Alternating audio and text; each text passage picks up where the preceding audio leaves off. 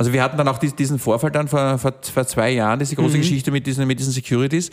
Auch da, da habe ich dann so, nicht sofort meine Verantwortung übernommen, weil da gab es ähm, Vorwürfe von, äh, von Übergriffen. Frühstück mit Bier.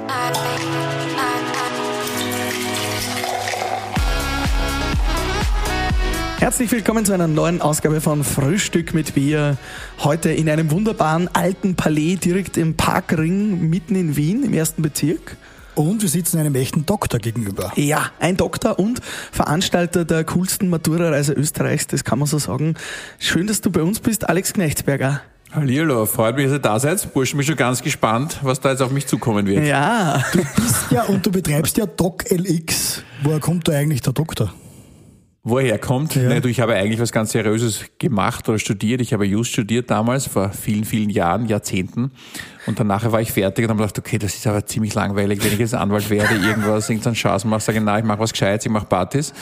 Und habe mich dann umbenannt. Statt Dr. Alex habe ich mich genannt Doc Alex und daraus ist das Doc Elix entstanden. Ja, und jetzt sitzen wir da als Doc Elix. Und bevor wir weitersprechen, dürfen wir anstoßen mit einem Heinigen, mit einem Kühlen, der auch perfekt zur Matura-Reise passen. Prost, Prost, cheers, cheers. Das am Nachmittag, perfekt, ja? guter Einstieg. Hey, es ist Frühstück mit Bier. Du darfst ja. nicht sagen, dass es ein Nachmittag ist. Nein, genau. es passt. Ach so, stimmt nicht. Ja, genau. Es ist 7 Uhr in der Früh. das, das glaubt uns auch wieder keiner. Ne? Alex, weil du sagst damals, wie ist denn das Ganze losgegangen eigentlich mit der Matura-Reise? Wie bist du auf die Idee gekommen, jetzt eine Matura-Reise zu veranstalten? Du, es war während des Studiums, ich habe immer schon gern Partys gemacht. Das war so eines meiner, ich war gern Gastgeber, ich habe gern Leute eingeladen. Ich habe, ähm, ich, wir sind in einer, ich bin in einer ziemlich kleinen Wohnung aufgewachsen, habe immer gleich, ein, ein Freund von mir ein Riesenhaus gehabt, habe dann gleich immer zu ihm eingeladen und haben da Riesenhauspartys gemacht. Ist der nur der Freund? Der ist jetzt nicht mehr, ja, bis, uns, bis uns dann rausgeschmissen haben von dort. Dann habe ich irgendeine eine Hütte vom Polizeisportverein ähm, gemietet am Schneeberg, habe dort Riesenpartys gemacht, bis mich die rausgeschmissen haben. um, ähm, und irgendwann habe ich ich dann in Wien das U4 entdeckt und habe dann dort meine ersten großen wirklichen Clubbings gemacht mit 1000 Leuten. Tuesday Vorclub, den hat es 30 Jahre gegeben bis, zur, bis Corona. Die haben dich noch nicht rausgeschmissen? Die haben mich nicht rausgeschmissen, genau. Da bin ich dann selber nach 30 Jahren gesagt, okay, jetzt reicht, jetzt gehen wir dann. ja. Und ähm, ja, das, das war immer in meiner DNA drinnen, also Gastgeber zu sein, äh, große Sachen zu inszenieren. Aber das war jetzt nie mein, mein Berufswunsch natürlich. Ja. Ich wollte immer was, was Gescheites machen und habe ihm dann das, das, das Studium gemacht und dann mein Doktor und mein MBA und alles Mögliche. Und dann habe ich die Idee gehabt, ich dachte, hallo, kann man nicht daraus, ich wollte immer Unternehmer werden. Für mich mhm. war ganz klar, ich wäre jetzt nicht irgendwie klassischer Anwalt oder sonstiges, sondern ich wäre, oder Unter Unternehmensberater, wie alle meine Freunde, sondern ich wollte Unternehmer werden, habe aber nicht gewusst, was, was für ein Unternehmensgegenstand ich habe. Und habe gesagt, okay, mit Partys kann man da Unternehmen aufbauen, weiß ich nicht. Ja. Und dann war aber die Idee zu sagen, okay, nein, ich mache das anders. Ich mache zwar Partys vor, vorrangig, aber in Wahrheit versuche ich die zu den Sponsoren zu verkaufen, dass wir quasi die Zielgruppe haben, mhm. perfekte Geschichte machen, perfekte Emotion und sie können da dabei sein, können da groß einzahlen. Ja, und damit haben wir begonnen. Da waren, da waren dann die ersten Partys, da haben wir da drüben gleich den Kursalon gemietet, Naturhistorisches Museum, Dinosaurier umgehauen, also wirklich alle Sachen, die man, die man machen kann. Da habe ich das Rathaus bekommen, da war ich auch 15 Jahre drinnen. Ähm, und ja, und dann kam irgendwann mal die Idee mit der, mit der Matura-Reise. Das war 99. Da haben wir gedacht, okay, im Sommer ist eigentlich immer relativ langweilig, was machen wir? Mhm. Und da haben wir dann ähm, die erste Maturreise gemacht mit zwei Klassen, 65 Leuten, Anti-Baros, weil ich bin so ein großer Griechenland-Fan. Wir waren immer auf, auf Baros und Anti-Baros. Ja, und dann haben wir mit 65 Leuten die erste, erste Maturreise gemacht. Das war super genial und das war eigentlich dann die, die Startstunde oder Sternstunde von Event-Maturreisen. Cool. Und heute sind es von den 65? Naja, heute waren jetzt bis jetzt, glaube ich, 200.000 Menschen auf dieser, auf, dieser, auf dieser Reise dabei auf. Oh. Und es ist relativ schnell gewachsen, relativ schnell groß geworden. Und jetzt sind so an die ähm, so 10.000 Leute fahren jedes Jahr mit auf XCHAM. Und ja, gibt es jetzt seit wie lang? 25 Jahre. In Kürze geht es ja los. Ich habe auf Instagram schon gesehen, ihr packt schon, ihr habt schon die LKWs quasi nach Kroatien runtergeschifft jetzt geht wieder so ein neues Jahr los. Nach 25 Jahren lernt man dann noch was Neues. Gibt es noch irgendwas, was man noch irgendwie aufregen kann? Oder sagst du, das ist eigentlich schon ein alter Hut, das läuft schon, oder? Du, natürlich kenne ich viel und habe vieles erlebt. Ähm, vieles darüber kann man reden, vieles kann man auch nicht drüber reden. Ähm, äh, das wir wissen. Genau, und nein, aber ich bin auf dieser Halbinsel jetzt, wir haben eine eigene Halbinsel da unten, bin ich jetzt seit 2007, vorher noch mit einem anderen Produkt, mit Spring Jam, das war für Studenten Das heißt, ich kenne dort alles. Ich kenne dort jede Steckdose, ich kenne dort jeden Mitarbeiter, jeden Kieselstein, Jeden alles, jeden Cevapcici, wie da oben drauf steht. Muss man Genau. dazu sagen, er hat einen schwarzen Pullover an, wo Gold drum steht, Cevapcici, das passt einfach. Das ist der Klassiker. Das, du kennst natürlich alles, du weißt natürlich zu 95 Prozent, was dort passieren wird. Wenn dort 10.000 Leute kommen, voll motiviert, alle die Matura in der Tasche, alles super, alles ist vorbei, sie haben glaubt, sie haben das Leben geschafft, jetzt kann eh nichts mehr kommen. Und dann kommen sie zu dir. Und du empfängst sie am Meer, Sonne, alles gratis, Essen, Trinken, Unterhaltung, also du weißt, sie kommen mit einer großen Erwartungshaltung, wie, wie sie es machst, damit die ihre, ihre beste Woche ihres Lebens haben. Aber natürlich trotzdem musst du sagen, du musst jedes Jahr was draufsetzen. Also es bringt Ja. überhaupt nichts. Okay, ich mache dort, okay, ich drehe dreh Musik auf, wird auch ausreichen. Ein paar DJs, ja, eigentliche Top-Moderatoren, wie ihr zum Beispiel. Ja. Also das ist, das ist, das ist alles gut und nett und, und, und die lieben alles, auch euch. Aber du musst immer, du musst sie überraschen. Du musst sie überraschen und deswegen sage ich einfach, es muss immer, du musst dich weiterentwickeln. Was ist der neueste Trend? Was machen wir jetzt? Früher waren es die riesen Live-Acts, ja. Jetzt interessieren die Live-Acts niemanden mehr, weil es unterschiedliche Musikrichtungen gibt. Und diese neuen Geschichten, das, wenn uns die immer einfallen, dann ist es eine, eine, eine super Geschichte. Ich habe jetzt gerade vorher, kann ich euch dann nachher vorher vorspielen, ja, habe hab ich eine, eine neue Idee von, von Instagram ähm, gehabt, darf ich eigentlich noch gar nicht verraten, aber ich sage es euch trotzdem, wurscht. Ja. Aber ich habe da gehört, in dem San Siro Stadion, ja, also ob ihr es wisst, die Italiener, die singen vorher immer ein gewisses Lied. Ja. Ja, und dieses Lied habe ich jetzt dann umtexten lassen für X-Jam und das werden wir unten spielen. ja. Und allein da wirst du auszucken. Ja. Also irgendwelche speziellen Dinge, die einfach anders sind. Ja. Früher waren es diese Riesengeschichten, eine große Bühne, 5000 Leute. Jetzt Ja. sind es vielleicht fünf Bühnen ja, und jeder hat seine eigene, eigene kleine Geschichte. Also diese kleinen, feinen Geschichten, die machen es auch und das taugt mir einfach so. Ich bin ja selber dabei. Ich bin ja mit Herzblut da unten die ganzen, wenn mich immer Leute fragen, Alex, bist du immer noch bei der Matura-Reise? Sag ich, was ist mit dir los? Ja? Das kennen wir ja. Ja, ich meine, ist da, ist da, weiß ich nicht, ja, ist da der Jagerhofer bei seinem Beachvolleyball dabei oder war der Kessler bei seinem Liveball dabei? Na, nonna nicht. Ja. Ja. Das ist ja 10 Millionen Euro Produktion, ja. Da musst du jede Sekunde dabei sein, ja. Ja. Erstens liebe ich es, ja. Ich liebe es auch dann, ersten und letzten Tag auf der Bühne zu stehen und dann kriegst Gänsehaut, wenn du siehst, was du den, den Leuten da geboten hast. Deswegen, ja, nochmal, jeder, der mich noch anspricht darauf, bist du da dabei, das sollte man nicht machen. Verstehe. Vielleicht auch noch spannend, was hat sich die letzten Jahre da verändert? Du hast es ja ein bisschen schon angesprochen. Früher war es eine große Bühne für 5000 Leute, heute eher fünf Bühnen für 1000 Leute. Was hat sich da so geändert an der Zielgruppe? Genau, also jeder hat komplett andere ähm, äh, Wünsche da unten. Es gibt welche, die wollen runterfahren, irgendwelche HTLs aus Oberösterreich, dem ist alles wurscht. Der, der geht rein, der will viele Leute vor der Bühne, viel Getränke und alles andere ist wurscht. Ja. Ob du da irgendwie eine schöne Bühne baust oder irgendwie kleine Inszenierungen hast, vollkommen wurscht. Dann gibt's aber die Mädchenklasse, aus dem hintersten, äh, weiß ich nicht, ähm, äh, Linzer Insider-Viertel.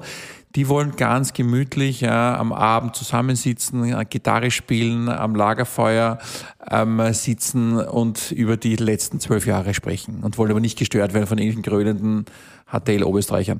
ähm, äh, und die musst du jetzt aber, die musst du jetzt zusammenbringen. Ja, das ist halt das, ist das Schwierige.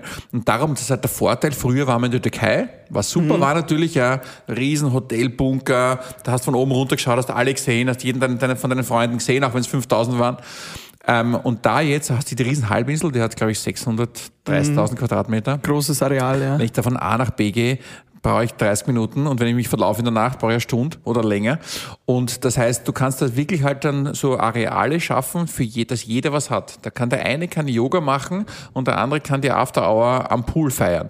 Also und das ist, glaube ich, das Wichtige, diese Individualisierung. Das ist, glaube ich, heutzutage die Jugend, der Jugend ganz wichtig. Wir sind nicht alle gleich, ja, wir haben alle unterschiedliche ähm, Interessen ähm, oder auch andere Zeitpunkte am Tag, wa- wann ich was machen will. Und das befriedigen wir jetzt mit diesen kleinen, feinen Geschichten. Und ich glaube, das ist das Erfolgskonzept von XJam. Und früher war es quasi, David Guetta muss auf der Bühne stehen und Genau, bei uns war nicht David Guetta, bei uns war ähm, Steve Aoki zum Steve Beispiel. Aoki, ja. ja. Genau, da einfach großer Eck, da gehen alle hin und den feiern sie ab und das war's. Mhm. Und das ist halt in Wahrheit geisteskrank in Wahrheit, ja, weil ich mir für den Eck zahlst jetzt mehrere hunderttausend Euro Ja. und nach einer Stunde ist es vorbei Ja. und das war's und das sind die sieben Tage wegen der eine Stunde, das kann es nicht sein. Ja. Ja. Also ich will da eher schauen, dass der ganze Tag über mit wirklichen Supergeschichten ähm, gefüllt ist, weil davon redest du noch ewig lang. Den, den Steve Aoki kann ich mir auf irgendeinem großen Festival auch anschauen, Mhm. aber davon werde ich keine, keine Gänsehaut kriegen und werde meinen Enkel nicht davon erzählen. Mhm. Jetzt hast du aber auch gesagt, das war von Anfang an natürlich auch ein Business Case und du hast versucht, immer Situationen zu schaffen, die du auch Partnern und Sponsoren verkaufen kannst. Was gibt's denn da für Tipps äh, an die Herangehensweise? Wie kriegt man eigentlich Sponsoren und wie begeistert man die so, dass die ja so lange bleiben? Naja, das war von, von Beginn an bei mir halt ganz wichtig, weil ich dachte, ohne die ganzen Partner kann ich das Programm nicht finanzieren. Wir investieren da wirklich Millionen in das Programm, damit wir das überhaupt machen können. Und dann musst du halt an einen Partner herantreten und sagen, okay, weil du kannst jetzt viel sponsern. Alle wollen diese Zielgruppe. Alle wollen die junge Zielgruppe. Klar, weil die, der, der schließt seinen ersten Bankvertrag ab, seine erste Versicherung, Kauft das erste kauft das Auto. erste Auto, all diese Geschichten macht. Also jeder will die junge Zielgruppe. Noch dazu die mit Matura, ist A-Schicht, das heißt, aus denen wird einmal was, meistens zumindest, Meistens. ja. Ähm, äh, Oder oh- sie werden DJs. Oder sie werden DJs, genau, ja. Kann auch sein, habe ich gehört. Ähm, oder Partyreiseveranstalter. Und, ähm, äh, und alle, alle wollen die haben. Und was macht man mit denen? Okay, wir, wir bieten sie ihnen. Ja. Und ich biete sie ihnen aber nicht einmal irgendwie an, dass da irgendein Plakat hat, wo er vorbeigeht. Nein, nein, ich biete ihnen ja, in einem Moment, den sie nie wieder in ihrem Leben vergessen werden. Ja, und in diesem Moment, ja, ist der berühmte Flow, heißt das, da geht quasi der Schädel so auf, ja, und ich bin offen für alle Botschaften. Und da sage ich jetzt, okay, liebe Sponsoren, ja, ihr habt jetzt da 10.000 Jugendliche, eure perfekte Zielgruppe.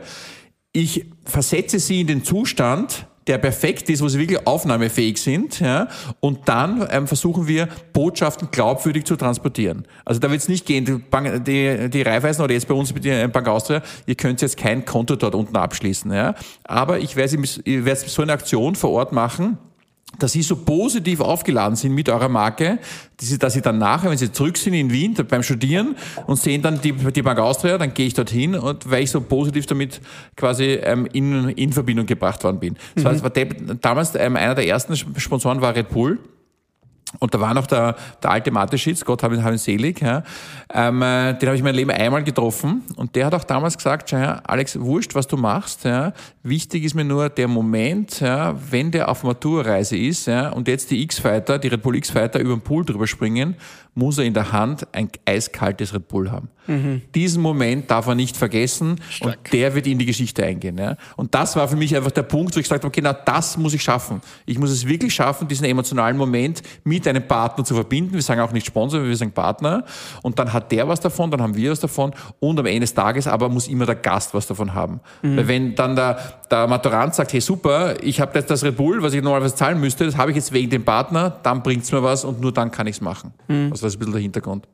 Und die Stimmung ist ja immer so einzigartig, wie du das selbst sagst, auf Matura-Reise. Wenn man da ankommt, alle haben die Matura, alle haben so ein gleiches Denken mit, hey, wir haben es geschafft und wir haben so viel dafür gearbeitet.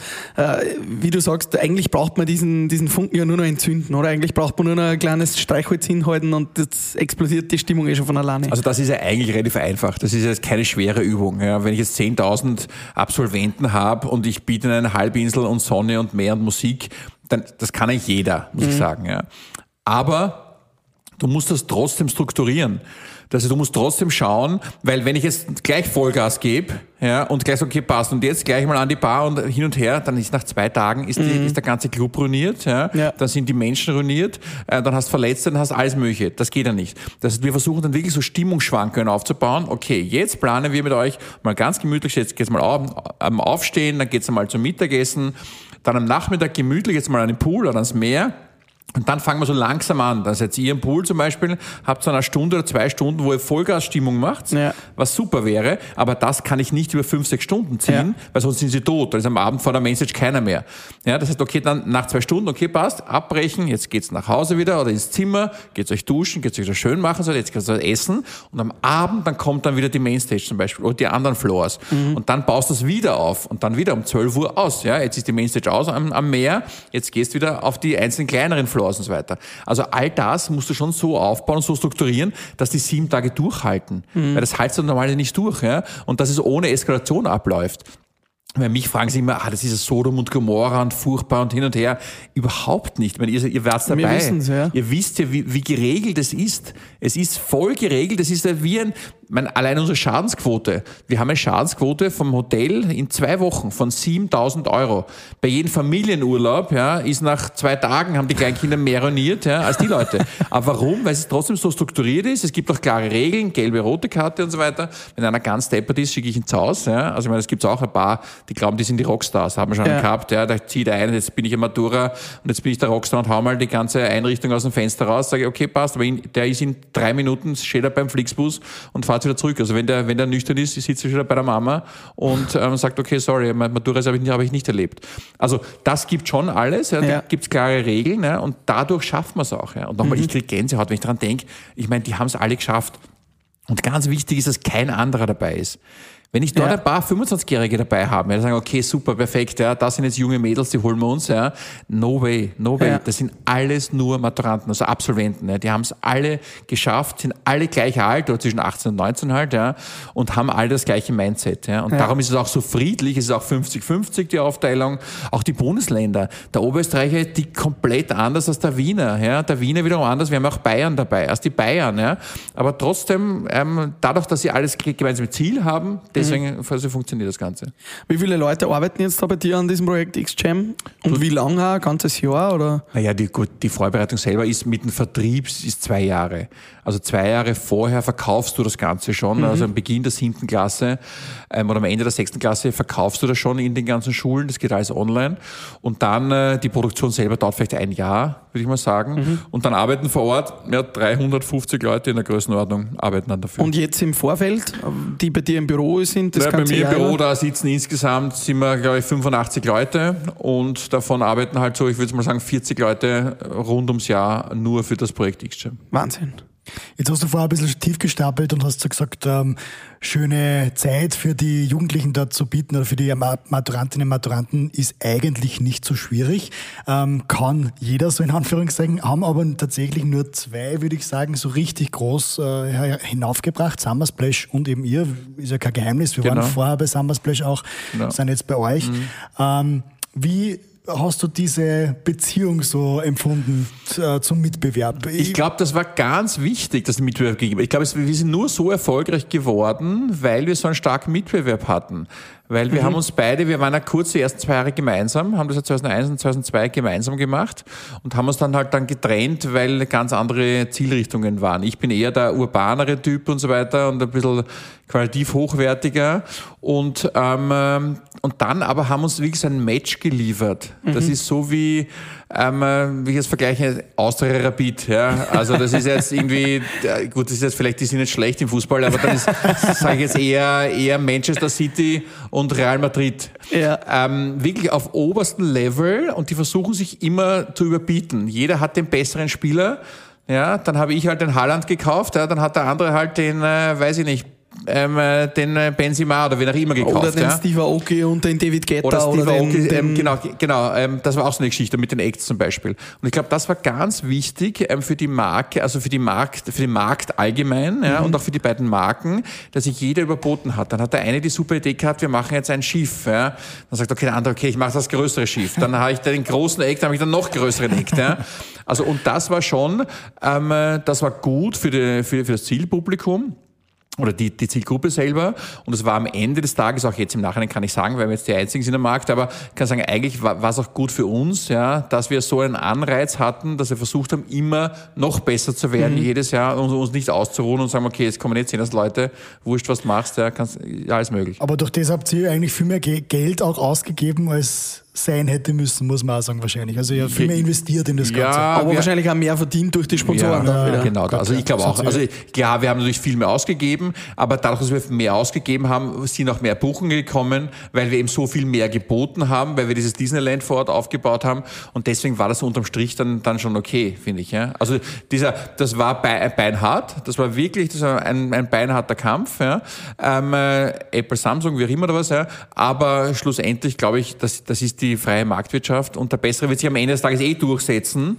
Ähm, aber es waren trotzdem, es waren beides Top-Reisen. Also auch der Mitbewerb, ja, die haben eine, eine Top-Performance, ich war jetzt eh dabei Ja. geliefert und die Leute, die dort gekommen sind, die haben das andere nicht gekannt, ja, die waren auch ganz begeistert. Also ich glaube, allgemein die Idee ist so genial, dass auch beide da gut gelebt haben. Und wie du sagst, es war ein harter Kampf, ihr habt euch da nichts geschenkt. Es hat auch immer wieder Klagen gegeben von der einen Seite auf die andere und umgekehrt. Hat es im Nachhinein alles sein müssen, dieser Beef? Auch dieses, äh, ja, Summer Splash X-Jam war ja immer da auch ein Krieg zwischen den Leuten, die dort gearbeitet haben. Es hat auch keiner den anderen angeschaut und, und, und geheime äh, Sp äh, Spione geschickt auf die andere Reise und alles. War das im Nachhinein eigentlich notwendig oder sagst, eigentlich hätte man es das auch sparen können? Also ich hätte es mir gerne erspart in Wahrheit, ja. Nur ähm, äh, der Veranstalter von der anderen Reise ist auch eine sehr starke Persönlichkeit. und ähm, wenn du den nicht Vollgas ja, mit dem ganzen Geschirr ins Gesicht fasst, ja, dann, tut er, dann ändert sich da gar nichts in Wahrheit. Ja. Also ich glaube nur das, und das sind halt leider die Anwälte, ja. Und wenn du die Anwälte dann hinschickst, dann irgendwann einmal, nach, wenn, wenn er das 20. Verfahren verloren hat, dann sagt er, okay, gut, machen wir es anders. Ja, aber das musst du leider machen, das geht leider nicht anders. ja, da hat er ja auch deine Expertise als Rechtsanwalt oder als, als studierter Jurist wahrscheinlich auch geholfen, Ich wollte gerade sagen, also da drüben oben, genau da oben sitzt der, der Dr. Michael Rami. Ähm, der Anwalt hat, glaube ich, zwei Porsches verdient. Ja. ähm, allein mit diesen, mit diesen Verfahren, die wir hatten. Wir hatten, glaube ich, glaube ich, 22 Verfahren im, im besten Jahr gegeneinander. Wahnsinn. Und ähm, die, die haben viel verdient, ja, aber es ging halt nicht anders in Wahrheit. Mhm. Ja. Und nochmal, aber jetzt, jetzt, jetzt lachen wir drüber und so weiter. Jetzt, jeder macht was anderes. Ja. Also ich mache immer das Gleiche, ja, aber der andere macht was anderes. Und ähm, äh, ja, es ging nicht anders damals. Ja. Und es war trotzdem, es war trotzdem für den Markt was gut einfach, weil jeder hat sich mit seiner Reise identifiziert und wollte das Beste machen draus. Ja. Und deswegen ist das schon okay gewesen. Und was dann ganz spannend war, was ein bisschen der Gamechanger war, ähm, auch aus unserer Perspektive, wir haben ja auch die letzten 13 Jahre Event-Matura-Reise miterlebt, war dann der Umstieg von der Türkei nach Kroatien. Auch aufgrund dieser Terroranschläge und dieser Terrorwarnungen. Ich bin da sogar noch einen Tag, bevor der Terroranschlag war, in, in Istanbul über den Flughafen äh, geflogen, weil ich da einen Tag heimgeflogen bin. Das war echt äh, hautnah auch an uns dran quasi. Und du hast damals die weise Entscheidung getroffen, ich gehe jetzt nach Kroatien. War damals wahrscheinlich nicht leicht, aber war jetzt im Nachhinein wohl genau das Richtige, oder? Das ist richtig angesprochen. Das war der Gamechanger. Also bis dorthin, äh, da waren wir gleich auf, der eine mal der eine- vorne, dann der andere vorne und nur das Jahr, also diese, diese Lustiges im Leben eines Unternehmens, ja, du weißt ja nie, was die entscheidenden Entscheidungen sind von dir. Aber diese Entscheidung damals, ja, dass wir getroffen haben, so, okay, wir machen jetzt aus der Not heraus, weil ich wäre nicht weggegangen aus der Türkei, also aus der Not heraus, ich kann in der Türkei nicht mehr, mit diesen Anschlägen, mit diesen ganzen Geschichten geht nicht mehr. Ich muss wechseln nach Kroatien. Der Vorteil war bei mir, ich war ja schon, ich war schon drei, ähm, wie lange, acht Jahre in Kroatien mit einem anderen Produkt, mit Spring Jam. Ich hatte diese Halbinsel ja schon. Das heißt für mich, ich habe das schon vorbereitet gehabt, ich konnte ganz leicht changen. Und das war der komplette Gamechanger für den ganzen Markt. Weil plötzlich haben wir ein komplett neues Segment geöffnet. Du sagst, okay, nicht mehr, du zahlst 1000 Euro oder noch mehr, Ja. musst in den Flieger steigen, bist in einer Fünf-Sterne-Hütte in, in der Türkei. Das war einmal, sondern jetzt plötzlich hast du eine eigene Halbinsel. Du hast dort zwei Sterne, drei Sterne, vier Sterne. Du kannst mit dem Bus fahren, du kannst, äh, mit, äh, du kannst alleine selber anreisen, du kannst runterfliegen, wenn du unbedingt magst. Das heißt, du kannst, musst nicht 1000 Euro zahlen, du kannst mit 500 Euro bereits dabei sein, mit 700 oder mit 1000 oder 1200, wenn du eine Villa haben willst. Also diese Individualisierung, das war eigentlich der Punkt, warum dann plötzlich ja, wir den kompletten Markt eigentlich zu 90 Prozent übernommen haben Ja. ähm, und dann auch quasi mit Abstand der Größte geworden sind, ja, weil das einfach so quasi ähm, aufgegangen ist. Ja. Aber da brauchst du den Leidensdruck und ich hätte natürlich auch schon drei Jahre vorher ähm, siedeln können, aber ich hatte den Leidensdruck noch nicht und ich konnte es mir nicht, nicht vorstellen, dass es funktioniert, dass das System außerhalb von äh, von fun- äh, außerhalb von der Türkei funktioniert.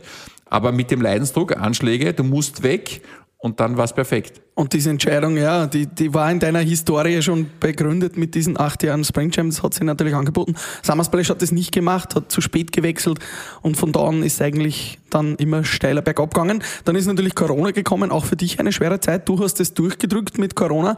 Äh, Wie würdest du das jetzt im Nachhinein beurteilen, auch für dich und für den Matura-Reisenmarkt? War das die heftigste Krise, die du miterlebt hast bis jetzt? Oder? Naja, für mich war der 13. März 2020 dramatisch. Ich bin da gesessen, habe gesagt, ich habe neun Firmen, ich habe ein Riesenunternehmen, 20 Millionen Umsatz, ähm, über 100 Mitarbeiter. Mir kann eigentlich nichts passieren. Und dann plötzlich alles weg. Also Also Weil du bist ja überall in der Veranstaltungsbranche. ja, überall. Ich habe jetzt noch, es, es gab für unsere, unsere City Cards, wo wir so groß sind in ganz Europa, diese City Cards weggebrochen, es gibt keinen Städtetourismus mehr. Alle B2B-Events weggebrochen, keiner beauftragt mehr am B2B-Event, da gibt's keine mehr. Keine Partyreisen mehr, keiner darf mehr wohin fahren, keine Clubs mehr, nichts mehr. Also alles weg. Da bin ich am 13. März da gesessen und dachte, okay, puh, was mache ich jetzt? Ja? Ist echt dramatisch. Also ich muss eigentlich ja zwei Drittel meiner, meiner Mitarbeiter einfach quasi kündigen ja, und kann vielleicht ein Drittel noch behalten, aber das war's dann.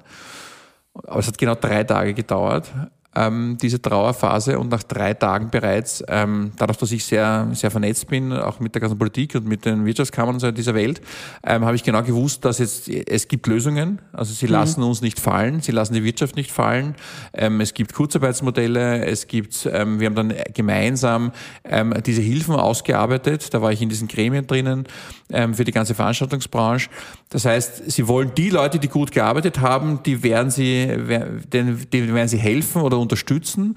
Ähm, ich habe dann auch sehr viel natürlich auch vom, aus einer eigenen finanziert natürlich, aus der eigenen Kriegskasse gesagt, okay, mir ganz wichtig, ich kündige keinen einzigen. Ich habe keinen einzigen Mitarbeiter gekündigt. Ja. Ich lasse alle bei mir, damit ich dann, wenn es wieder losgeht, sofort wieder am Start bin. Ja. Weil all diese Mitarbeiter, die ich habe, die hier seit 10, 20 Jahren bei mir arbeiten, ja, die kriege ich nachher nicht mehr. Wenn, wenn ich die einmal, einmal weg ist, der wechselt woanders hin und der kommt nie wieder zurück.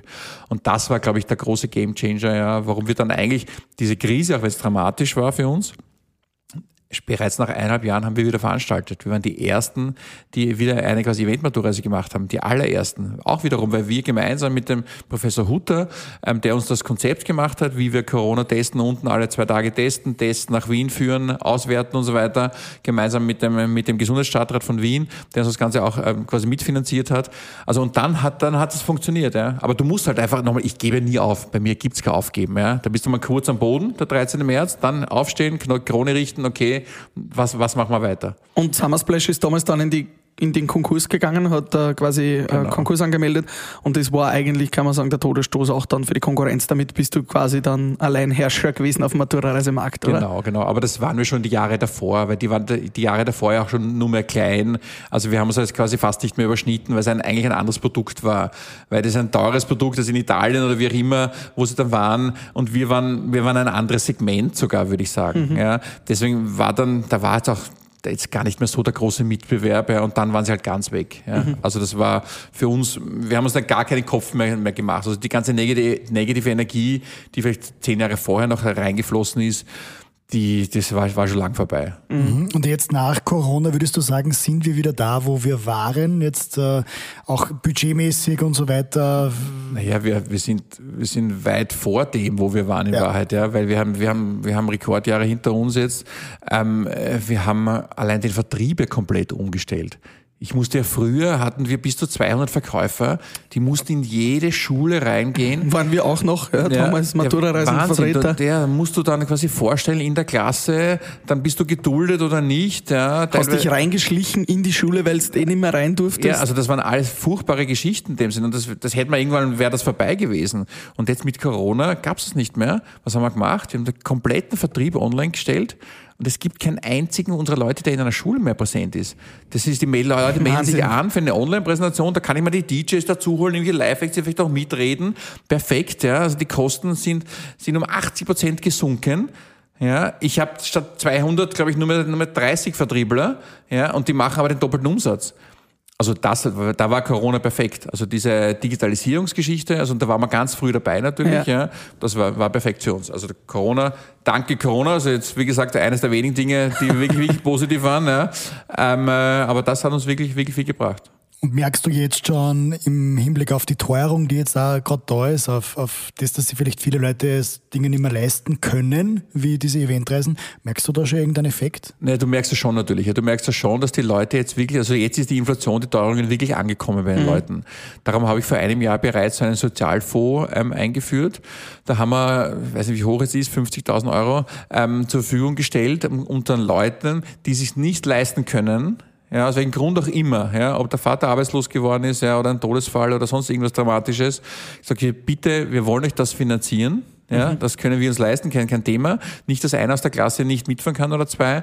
Schickt uns das, eine kurze Begründung, warum, ja, und dann zahlen wir denen diese Reise. Cool. Weil das ist mir einfach wichtig in dem Sinn, du hast eine Verantwortung auch, ja, und da gibt's oft herzzerreißende Stories. Ja. Da hat mir nachher dann eine, eine quasi Mutter geschrieben, die jetzt von drei Kindern und der Vater ist irgendwie dann äh, wegen einer Geschichte, der war Lagerarbeiter von, von der Föst oder irgendwo, ist er dann arbeitslos geworden und hat gesagt, okay, schau, ihr habt, ihr habt mir das, ihr habt meinem Sohn das trotzdem ermöglicht, ja, der, der konnte um quasi nichts, nicht quasi, der konnte um nichts mitfahren, ja, Mhm. und konnte seine Reise abschließen in dem Sinne. Also, und das sind schon so Geschichten, wo du sagst, okay, du hast eine Verantwortung, eine gesellschaftliche, ja, es geht den Leuten jetzt schlechter, ja, und da musst du halt sagen, okay, passt, dann wirst du einen Teil von deinem Kuchen quasi auch, auch teilen mit den Leuten, denen es halt nicht so gut geht. Apropos Verantwortung, du bist ja selber Papa und hast auch äh, junge Kids. Äh, du bringst da natürlich äh, hunderttausende junge Menschen oder in einem Jahr zehntausende junge Menschen da nach Kroatien und hast auch eine Verantwortung. Wie gehst du mit der um? Wie schaust du besonders drauf, dass die jungen Menschen da wieder sicher nach Hause kommen, dass nichts passiert? Dass, ja, wie, wie, wie geht man mit diesen Gefahren, die so 18-jährige Kids auch ausstrahlen, um?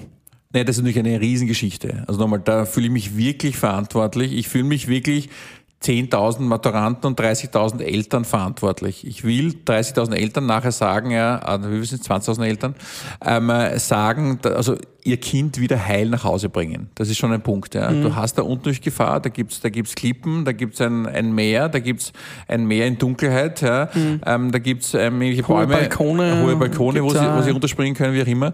Also das ist eine riesen Verantwortung. Also das ist immer das meiste, wo ich, wovor ich Respekt habe, wo ich am meisten auch investiere, dass wir schauen, dass wir da und darum auch diese strengen Regeln. Wir hatten jetzt in 20 Jahren keinen einzigen dramatischen Fall, also Verletzungsfall. Wir haben da unten den Samariterbund, der unten mit 20 Leuten ist. Ja. Das heißt, innerhalb von einer Minute ist bei jedem Notfall ist einer dort, ähm, kann dem sofort helfen, kann dem unterstützen. Also das ist schon eine ganz wichtige Sache. Darum sage ich immer, das ist in Wahrheit die sicherste Art, wie dein 18-jähriges Kind auf Reisen fährt. Ja, weil wenn der irgendwo alleine in Ios oder Mykonos ist, ja, da kümmert sich niemand um den. Der steigt aufs Motorradl, fährt betrunken irgendwo dagegen, bis den wer findet, bis den er sich darum kümmert. Ja. Bei uns, ja, da ist, da, da, da gibt's eine Security-Mannschaft, da gibt's ähm, da gibt's Ärzte, da gibt's Samariter, also all, all diese Punkte. Also wir hatten dann auch dies- diesen Vorfall dann vor, vor, vor zwei Jahren, diese große Geschichte mit diesen, mit diesen Securities. Auch da, da habe ich dann so, nicht sofort meine Verantwortung übernommen, weil da gab es ähm, Vorwürfe von, äh, von Übergriffen. Also sexueller Art. Ja. Ähm, äh, und wir haben sofort, sofort das gesamte Konzept eigentlich geändert. Ja. Wir haben eigene Awareness-Teams eingeführt, ja. eigene neue Security-Mannschaften eingeführt. Ja. Weil da bist du schlussendlich, auch wenn die alle drei Fälle jetzt quasi vom Gericht ähm, aufgelöst worden sind und, ähm, äh, und das jetzt quasi jetzt nicht, nichts rausgekommen ist, ja. aber ich bin trotzdem verantwortlich. Ja. Ich bin verantwortlich für diese 10.000 Schüler und Schülerinnen äh, oder ähm, ähm, Abiturienten oder ähm, Maturanten und Maturantinnen. Und, ähm, und das ist meine Verantwortung und dafür stehe ich. Ich habe selber drei Kinder ja, und ich sage jeder, ich werde alles machen, ja, damit die die perfekte Reise erleben ja, und das im sichersten Umfeld, das man einfach machen kann. Also und das ist, glaube ich, ganz wichtig und diese Verantwortung, die ist mir damals so bewusst geworden. Weil da war man natürlich voll in, in, der, in, der, in der ganzen Kritik. Ja. Ich war auf jeder Tageszeitung, auf, auf jeder Titelseite, auf jeder ZIP war ich, war ich drauf mit der Geschichte. Ähm, und das ist schon, das ist unser, und deswegen habe ich immer einen großen Respekt trotzdem auch für der Reise. Sag, okay, schau her, du hast jetzt eine, eine große Verantwortung und die musst du in diesen zwei Wochen perfekt rüberbringen. Das heißt, du klopfst da auf Holz, wenn das vorbei ist und sagst, wenn nichts passiert ist, bin ich froh, dass es wieder alle gut nach Hause gebracht haben. keine Frage, das ist natürlich immer ein ganz wichtiger Punkt und wir machen auch alles, damit das so quasi dann weiterhin so sein wird. Ja. Wie äh, kommt man aus so einer Image-Geschichte dann auch wieder raus? Also das, wie du sagst, du warst auf allen Titelseiten. Wie hast, hast du da Strategie überlegt, wie du da wieder rauskommst? Na, wir sind jetzt im Nachhinein, war das für uns eine, eigentlich eine tolle Erfahrung. Also ich will es nicht, ich will es nicht wieder haben, diese sieben Tage, es waren genau sieben Tage, waren wir in allen Medien. Aber dadurch, dass wir sofort vor die, vor die Presse offensiv getreten sind und haben gesagt, okay, da ist anscheinend, gibt's Vorwürfe, ja, da ist was passiert, wir werden das bis ins Letzte aufklären. Ja, wir haben eigene Teams, eigene ähm, Hotlines, wir haben eigene War Room eingerichtet, ja, um das bis zum letzten Moment ähm, aufzuklären. Wir haben gesagt, bitte meldet uns alle Fälle, ja, mit allen Gegenüberstellungen. Ja. Wir werden ähm, alle unsere Anwälte einsetzen, ja, damit das erst einmal nicht mehr passiert. Ja, und die, denen was passieren äh, ist in Wahrheit, ja, dass die auch quasi eine ähm, zu ihren, zu, ihren, zu ihrem quasi Recht kommen. Ja. Ich bin sehr froh im Nachhinein, dass es alle drei Geschichten sich als, als quasi ähm, äh, als ähm, herausgestellt herausgestellt war, das ist alles eingestellt worden und da war nichts, ja, aber trotzdem ist mir vollkommen egal, ja. Das ist, aber es ist meine Verantwortung, ich muss mich da vorne hinstellen, ja, ich muss da, ich muss dafür gerade stehen, ja, dass da nichts passiert. Ich habe die Verantwortung, ja, und am Ende des Tages bleibt es an mir hängen. Und nur, glaube ich, weil wir so offensiv nach außen getreten sind, ja, und das so offensiv, wir haben, wir wollten nichts, da kannst du auch normalerweise in so einer Situation, naja, das war ja gar nichts und hin und her und dann verschweigst Sachen oder wie auch immer, no way, no way, das kommt alles raus, ja. Stell dich hin vor die, vor die, vor die Presse, du wirst alles aufklären, ja, ähm, und dann äh, sind wir eigentlich super aus dieser, aus dieser, aus, aus dieser Geschi- Geschichte herausgekommen, ja, und am Ende des Tages war es, war es eigentlich sehr, sehr positiv für uns. Positiv ist übrigens auch der Frühstück mit Bier, Bierwagen. Der Frühstück mit Bier. Bierwagen. Der bringt uns frisches Bier. Wir stoßen nochmal an. Cheersy. Und das ist auch immer der Moment, wo wir über Jugendsünden, vielleicht einmal Rauschgeschichten von unserem Gegenüber sprechen. Was ist denn dir mal Lustiges passiert? Da muss es ja im Laufe der Zeit sehr vieles gegeben haben. Gibt es irgendeine lustige Geschichte, die auf X-Jam mal passiert ist, wo du sagst, das war für alle anderen lustig, nur für die nicht? Ähm, äh, eine Geschichte, die für alle lustig war, nur für mich Ich nicht. kann mich erinnern, letztes Mal hast fünf Reisen herschenken müssen, weil wir Das war, das war furchtbar, Wahnsinn. Nein, ich mich daran erinnerst, genau, wir haben gesagt, okay, wir haben diesen einen Super Security gehabt, ja, der Mörderhenker, glaub ich, Der war zwei Meter groß. zwei Meter groß, 150 Kilo, hat einen Ärmel gehabt wie mein Oberarm. Und ich habe mir gedacht, okay, ich riskiere es jetzt und sage, okay, ich verlose einfach fünf Reisen im Wert von 5000 Euro. Weil es wird Die haben die Reise zurückgewonnen. Genau, die haben die Reise zurückgewonnen und gesagt, okay, es wird niemanden geben, der, der den im Armdrücken besiegt. Und gehe dann groß am Pool, okay, passt, wir haben jetzt eine Geschichte, wer mag beim Armdrücken mitmachen, ja. Habe noch nicht gesagt, wer der Gegner ist, ja. Und ja, das kommen die ganzen... Schüler. sind lauter starke Burschen gekommen Genau, und die auch einige, zwei, glaube ich, zwei relativ schmächtige Mädels. Genau, die Mädels auch dazu kommen, ja. Und dann ähm, sage ich, okay, passt. Und dann haben sich die gemeldet, haben wir fünf ausgesucht. Und dann sage ich, okay, aber euer Gegner wird sein, da, keine Ahnung, wie er hat, Kurtel. Kurtel aus dem Security. ich glaube Angelo oder sowas. Oder Angelo, keine Ahnung, irgendeinen Spezialnamen hat er gehabt. Sag, komm bitte auf die Bühne, ist eh lächerlich für dich da, diese fünf Maturanten und Maturantinnen, die wirst du zum Frühstück quasi aufessen. Und dann geht der rauf, ja, und dann verliert der fünfmal, ja, gegen die Absolventen. Also Und das war nicht ausgewogen. Das war nicht ausgemacht. Sag ich, was ist mit dir los? Ja? Das ist 5000 Euro. Ja? Und, ja, Der nein, hat die quasi aber- gewinnen lassen. Also der war einfach gut drauf. Nein, der, war, der war einfach gut drauf. Ich sage, du, es ist jedes Mal, du verlierst 1000 Euro für mich. Ja, ja, passt schon. Beim nächsten gewinne ich. Ja. Und, nein, alle und- fünf und hergeschenkt. Der war Wahnsinn. Ja. Aber es war, war trotzdem eine super Aktion, weil die Leute haben das Leben nicht gepackt, ja, dass Ja. sie jetzt quasi 5000 Euro zurückbekommen haben. Ja. Und ähm, dadurch war es schon eine quasi, quasi wirklich lustige Geschichte. Also wir haben, wir, haben dort, wir haben dort Sachen erlebt. Wir haben das eine auch in der Türkei, weil die, die Geschichte in der Türkei ist ja alles ein bisschen heikler, natürlich auch aufgrund der Religion und so weiter. Und da gab es einen Typen, der war immer am Abend um 20 Uhr, da gibt es diese riesen Paläste da, diese Magic Lives, die wir gehabt haben, immer um 20 Uhr war er als Flitzer unterwegs. Ja? Da ist er irgendwo im Club, ist er nackt, nackt aufgetaucht ja? und ist dann herumgelaufen. Und die gesamte türkische Security-Mannschaft hinter ihm her. Ja? Und jeden Tag, Punkt 20 Uhr, ist er irgendwo aufgetreten und wir haben ihn bis zum Ende nicht erwischt. Ja? Wahnsinn. Also sensationeller Typ. Ja? Also ich hätte ihn belohnt, den war, der hätte ihm auch die Reise zurückgeben. Ja? Jetzt kann ich das ja sagen, Alex. Du warst das, ja. Geil. Also nein, also da passieren schon super Sachen halt einfach in Wahrheit. Also das ist schon eine Geschichte. Auch das eine Mal mein dramatischster Moment eigentlich war, ich freue mich immer so am, am letzten Abend. Letzter Abend sage ich, okay, und jetzt kommen die berühmten drei letzten Lieder. Das ist mir damals eingefallen, so, okay, wir machen die drei letzten Lieder. Und, ähm, äh, und dann spielst Angels und dann vom Austria, wie auch immer, und auf das arbeitest hin, das die ganze Woche lang. Alle es perfekt ist voll emotional. Alle weinen und Gänsehaut und so weiter. Und bevor der Fendrich beginnt zu singen, ja, plötzlich rumsch, Strom weg. Fendrich steht Und- auf der Bühne. Nein, nein, erst nicht, wir geschaut, also wie gesagt, wir haben es nur aus, aus der Dose gespielt. Okay. Und Strom weg, ja. Also dann, da vor dir stehen 5000, damals war es noch weniger, da waren wir noch viel kleiner, da waren, weiß nicht, 2000 Leute, 3000 Leute, stehen vor dir, der letzte Moment, du weißt genau, mit dem Gefühl gehen sie nach Hause und es ist nichts, es ist nichts, es ist kein Licht blinkt, kein Tonanleihe geht und plötzlich fängt die, die Masse an zu singen. Wir singen Notstromaggregat. Schalalalala. Notstromaggregat. Schalalalala. Notstromaggregat. Und das haben sie, glaube ich, eine Stunde lang gesungen. Und ich bin da oben gestanden und habe gedacht, scheiße, scheiße, scheiße. Wie kann man so vorgeführt werden, ja? Wie von 2000 Maturanten.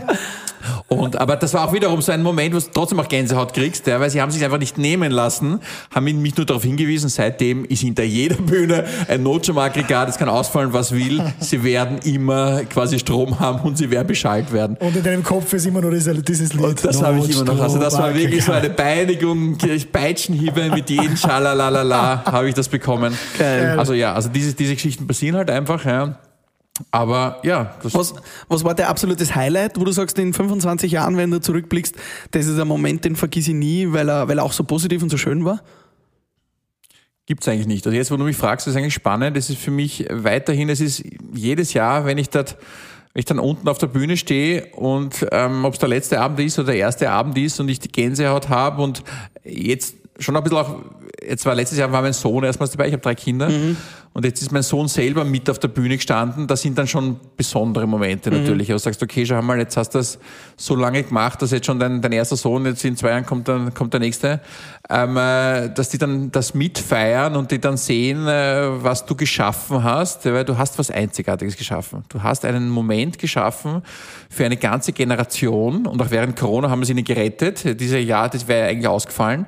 Du hast es geschaffen für eine ganze Generation oder für quasi jetzt 25 Prozent von allen Maturanten äh, und Maturantinnen diesen besonderen Moment oder diese legendärste Reise ihres Lebens zu, zu kreieren. Und das ist schon was Tolles. Ich kann Uhren herstellen, Autos herstellen, ist alles lieb und nett, ja, aber diesen besonderen Moment, darauf bin ich jedes Jahr extrem stolz und das ist ja, da kriege ich jetzt auch Gänsehaut, wenn ich darüber rede, ja, weil das halt wirklich besonders ist und darauf bin ich, ja, das freut mich. Du hast zuerst auch gesagt, ein Grundantrieb von dir ist es, Gastgeber zu sein. Was bedeutet das genau für dich, das Gefühl? Du, für mich ist einfach das, dass ich, ich weiß, wie man äh, inszeniert. Ja? Ich weiß, wie man die richtigen Leute zusammenbringt. Ich weiß, wie man, äh, wie man die Leute zum Lachen bringt. Ich weiß, wie man die Leute, wie man es schafft, dass die Spaß haben. Ich weiß, wie man das rundherum irgendwie aufbaut. Ja? Und ich glaube, dieses, dieses Wissen, ähm, es werden viele haben, nehme ich mal an, ja, aber wenige machen es in dem großen Stil. Ja, das zusammenzubringen ja, und dann daraus noch ein Unternehmen zu schaffen und daraus ähm, so eine große Geschichte zu machen, das ist, glaube ich, speziell und das sind meine Gene von Anfang an gewesen und ich bin jetzt extrem happy, ich meine, ich bin jetzt 55, ja, dass ich jetzt da sitze und sage, okay, ich habe aus diesem Hobby eigentlich, ja, oder aus diesen Talenten, die ich immer gehabt habe, einen quasi Beruf zu machen. Du hast ja nicht nur Matura-Reise, sondern auch noch diverse andere Events. Was machst du noch so? Wir haben gerade geredet, Lighthouse Festival geht in Kürze los, aber du machst ja noch viele andere Events auch. Was kannst du da noch so als Beispiele nennen? Ja, wir machen ganz viel. Wir machen ja einerseits, wir machen für eine ganz andere Zielgruppe, für die typische Hipster-Zielgruppe, 25 bis 45, machen wir das Lighthouse Festival. Das gibt's jetzt in Kroatien, beginnt morgen. Techno. In Kroatien, das ist ähm, äh, Electronic Music on Vacation, ist die Subline. Ähm, da gibt's ganz viele ähm, Musikrichtungen. Das gibt's in Kroatien, das gibt's in Johannesburg, das gibt's in Kapstadt, jetzt neu in Bad Gastein. Das heißt, das wird auch so eine weltumfassende Marke, die wir da gerade aufbauen oder aufbauen. Das ist jetzt schon das zehnte Jahr, also das machen wir auch schon relativ lang. Ähm, dann machen wir davon abgesehen, haben wir früher im Jahr, weiß nicht, 150 Events gemacht, wo wir eben alle Locations in Wien bespielt haben oder Clubs, Platzhirsch, U4, wie auch immer. Wir machen diese, diese Citycards in ganz Europa. Also es wird immer nur diese Maturreise her hervorgehoben. Ja? Das ist nicht nett, keine Frage in dem Sinne. Aber natürlich das gesamte, das gesamte Konglomerat an Firmen ist ja, ist ja viel mehr. Aber trotzdem ist für mich das Herzstück ist trotzdem diese Maturreise. Aus der ist extrem viel entstanden und das wird weiterhin bis zum Ende bleiben. Eventagentur führen, Event in einer Event- Ent- Eventagentur arbeiten, das es rausbringt, ist ja für viele so ein Traumjob. Wie schaut denn das wirklich aus? Wie ist denn die Wirklichkeit? Du ja, also ich habe ja 20 Jahre unterrichtet an der FH auch und das ist auch die Geschichte, ja, bei euch ist super, du gehst irgendwann zum Mittag ähm, ins, ins Büro vielleicht oder in die Agentur, dann trinkst du am Nachmittag den ersten Spritzer und am Abend gehst du auf irgendeine Party feiern. Also das ist natürlich komplett anders. Ja. Also bei uns, wie gesagt, um, um 8 Uhr ist die Agentur voll, die Leute arbeiten da ganz normal in jedem Bereich, aber es ist ein extrem spannender Bereich. Es gibt die einen, die sind eher die Sales-driven, ja, das sind die Verkäufer, die verkaufen jetzt Sponsoren oder ähm, Kunden, wie auch immer, oder halt, oder halt Gäste oder Maturanten, wie auch immer Dann gibt es die anderen, die sind nur mit quasi Städten beschäftigt oder andere, die machen nur Produktion, die kümmern sich jetzt nur, wie kann ich die größte, schönste Bühne bauen.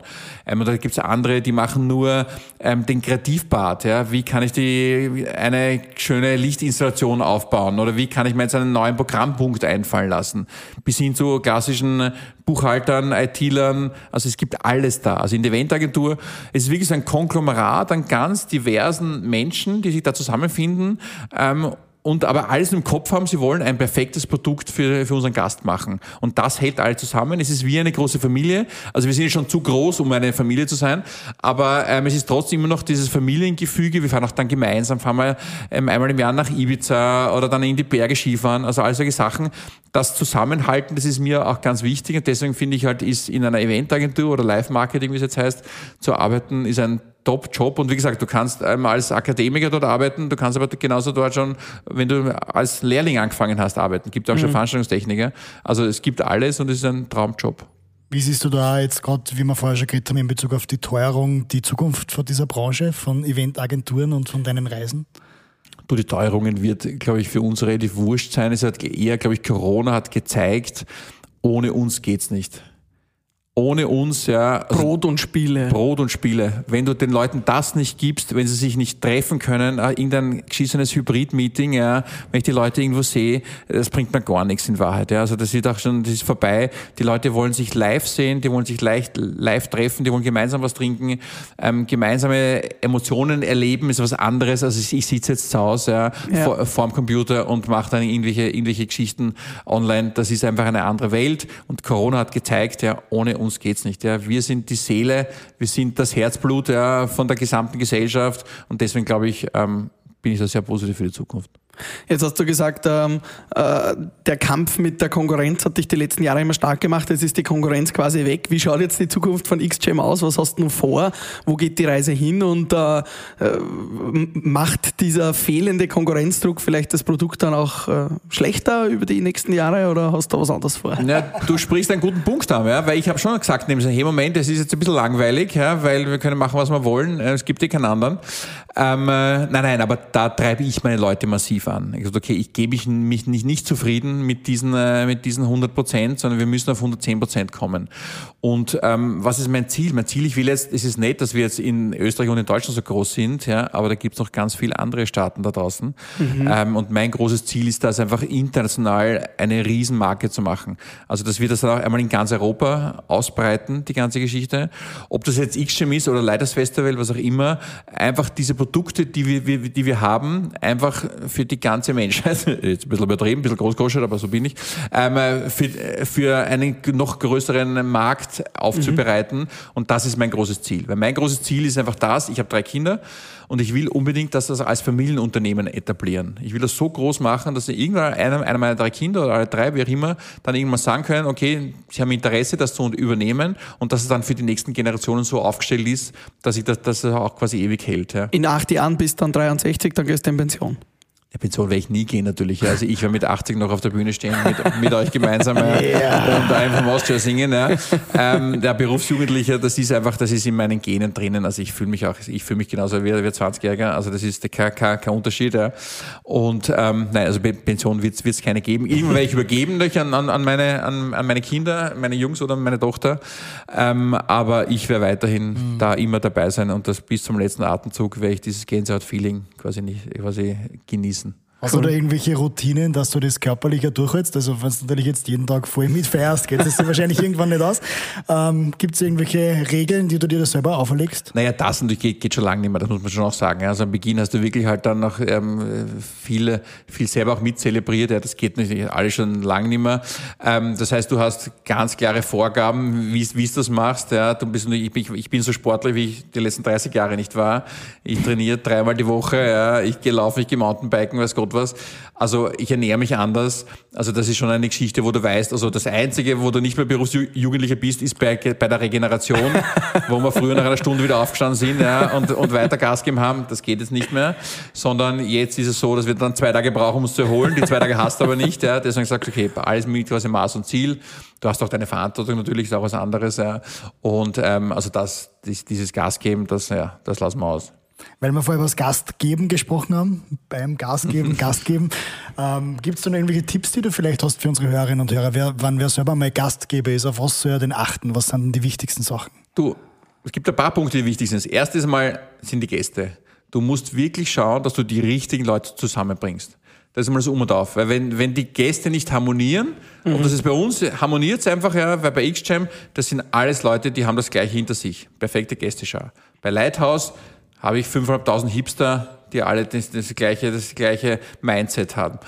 Ähm, bei einer privaten Party brauche ich jetzt wirklich 40 Leute oder 100 Leute, wie, wie groß sie ist, ja, die wirklich zueinander passen. Punkt Nummer eins. Punkt Nummer zwei ist, ich muss ein Programm machen. Ich muss mir wirklich überlegen, mit was beginne ich, ja, wie baue ich die Stimmung auf, wo ist ein Highlight, ja, wo setze ich ein zweites Highlight, wie ist das Ende. All das quasi vorher überlegen und dann durchinszenieren. Und das dritte sind dann nur mehr Rahmenbedingungen, ja, dass gute Getränke dort sind, ja, und ein bisschen was zum Essen, das war's. Und Musik. Und Musik, natürlich, ja. Also das, natürlich, also ohne Musik geht sowieso gar nichts. Mhm. Das muss man schon auch sagen, ja. Also wenn ich, ich brauche die richtige Musik, darum, ich buche nicht immer irgendwelche DJs, sondern DJs, die genau sowas wissen, wie können sie die Stimmung aufbauen, wie können sie sie oben halten, wie können sie wieder runterspielen. Also und ich meine, und das ist es, ja, und mehr ist es nicht. Aber die meisten Leute, die schaffen es nicht. Ich mache so viele Privatpartys auch bei mir zu Hause, ja, die sagen, ah, so super toll, und wie machst du das? Sagst, na genau, diese paar, paar Regeln ähm, beachten, ja, aber ich komme oft zu vielen Geschichten, irgendwelche Einladungen, sage, die sind totlangweilig, habt euch gar nichts überlegt, ja. Mhm. Und aber nochmal, ganz wenig, aber nochmal, wenn es alle wissen würden, dann würde es uns nicht geben, ja. ja. Dann wären wir nicht als, als, als Agentur so groß, ja. Aber wenn du jetzt so einen Empfang oder was, wo du viele Leute aus Politik, Gesellschaft einladen musst, da hast du natürlich ein heterogenes Publikum, das kommt. Wie, wie machst du das dann, dass du dich auf einen Nenner bringst? Weil du sagst, das Publikum muss auf einem Level sein. Naja, das schaffe ich dann auch wiederum durchs Programm. Ich versuche ich, ich versuch trotzdem durchs Programm wieder den gemeinsamen Nenner zu finden. Irgendeinen super Kino-Speaker oder wie auch immer, wo, den wiederum, wo alle wiederum dahinter stehen. Mhm. irgendwas quasi Besonderes, was eben sonst, sonst, sonst was alle vereint auch was alle vereint irgendwie, ja, wo sie das, wie sich doch wieder, wieder gemeinsam fühlen. Und auch andere Sachen, wie bei uns drüben im alten Ballet, da haben wir dann so riesen Empfänge gemacht und da gab es jetzt keinen Prosecco und irgendwelche Brötchen, ja, sondern da gab es jetzt nur, nur Gin Tonic und Leberkässemmel. Ja, und das ist auch wiederum, ja, was die Leute sagen, okay, das ist jetzt, was ist mit denen los? Ja, wir sind da in einem barocken Ballet aus dem 18. Jahrhundert, ja, und jetzt plötzlich gibt's sowas, ja. Auch da wiederum, dann reden sie wieder drüber und hin und her oder aufbrechen, so wie das bei mir in der Agentur. Wir leben da, ich bin da im Ballet Schnapper, ähm, das ist aus dem, aus dem 18. Jahrhundert und ich hänge dort zeitgenössische Kunst rein. Auch was komplett anderes, ja. Mhm. Auch dieses ähm, provokant anders sein, die Leute zum Nachdenken anregen. Das ist, das ist, glaube ich, der Punkt und ja, darum glaube ich, das ist das Erfolgsrezept. Cool. Was gibt es so für ähm, negative Erfahrungen oder wo du daraus gelernt hast, was bei Events vielleicht schiefgegangen ist, äh, was du jetzt nicht mehr machen würdest? Wieder ein Notstrom, das Notstromaggregat, gibt es da noch andere? Du ja, ich meine, da drüben jetzt 50 Meter weiter, Kursalon, 1998. Ähm, äh, haben wir eingeladen, die Leute, und der, weiß nicht, fast 2000 Leute. 2000 Leute waren drinnen, 3000 waren vor der Tür ich damals in meinen, meinen, meinen jugendlichen Übermut, da sagte ich, ich muss das irgendwie reinkriegen, ja, weil das jetzt, müssen doch 5000 auch gehen, ja. Und gehe auf der Bühne und sage, ja, bitte, ich habe eine Bitte an euch, können nicht könnt ihr nicht rausgehen auf die Terrasse, weil draußen stehen noch 2000, die wollen auch rein. Ja? die Leute, was ist mit dem los? Ja? Das geht überhaupt nicht. Ja? Und zehn Minuten später war die Vega da, das Einsatzkommando, ja? und hat alles geräumt, der hat die ganze Scheiße. Veranstaltung abgebrochen. Also das sind schon so Geschichten, also da musst du jetzt auch damit wachsen. Also, Moment einmal, ja, es gibt alles, alles mit Maß und Ziel. Ja? Und wenn es mal aus ist, ist es aus. Ja? Also zu viel darfst du nicht mehr machen. Gut, das ist klar, da denkst du nicht an Sicherheiten oder ja. Geschichten. Ja? Da bist du einfach nur euphorisch, dass alle zu dir wollen. Ähm, deswegen halt, also aufpassen, Sicherheit geht immer vor und wie gesagt, da geht da nichts drüber. Also ich schicke jetzt keine mehr auf die Terrasse, damit die nächsten 2000 reinkommen. das gibt's nicht mehr. Alex, am Ende vom Frühstück mit Bier gibt's immer noch einen kurzen Word-Rap, Bier-Rap. Bier Word Rap. Mein Lieblingsevent außerhalb meiner eigenen ist. War meine Hochzeit. Was war, wie hast du die organisiert? Was das war, das war die best organisierte Hochzeit ever. Vier Tage Event, 350 Leute Boah. und bis zum Ende Emotion. Und wie gesagt, war für mich der wichtigste Moment, der, wo ich meiner Frau das Jawort gegeben habe. Wo war das? Das war damals im Schloss Steins in der Steiermark. Ähm, ja, da haben wir es vier Tage krachen lassen und das ist bis heute mein legendär. Nummer eins Event. Legendär. Cool. Das Wort habe ich noch nicht gesagt, genau, legendär. Matura-Reise ist für mich Gänsehaut. Mhm. Und die beste Woche ja auch meines Lebens und des, vor allem des, des Lebens meiner, meiner Gäste. Abschalten kann ich am besten. Beim Mountainbiken und beim Sport allgemein. Musik höre ich gerne was? Ich muss eigentlich gestehen, dass ich jetzt gar nicht so viel Musik höre. Also ich höre im Auto immer nur Podcasts. Ich hab, bin sehr viel auf Mein Lieblingspodcast ist? Ähm, von der Zeit. Gibt es einen Podcast mit drei Redakteuren aus der Schweiz. Frühstück mit Bier, oder? Frühstück bei mir. Ja, stimmt natürlich. Ja, ja, vergessen. Wie kommt die Zeit? Also die Zeit auch, aber dann Frühstück bei mir natürlich. Ja. Frühstück mit Bier. So, ja. Und die letzte Frage ist, mit wem, tot oder lebendig, hättest du gern mal ein Frühstück mit Bier?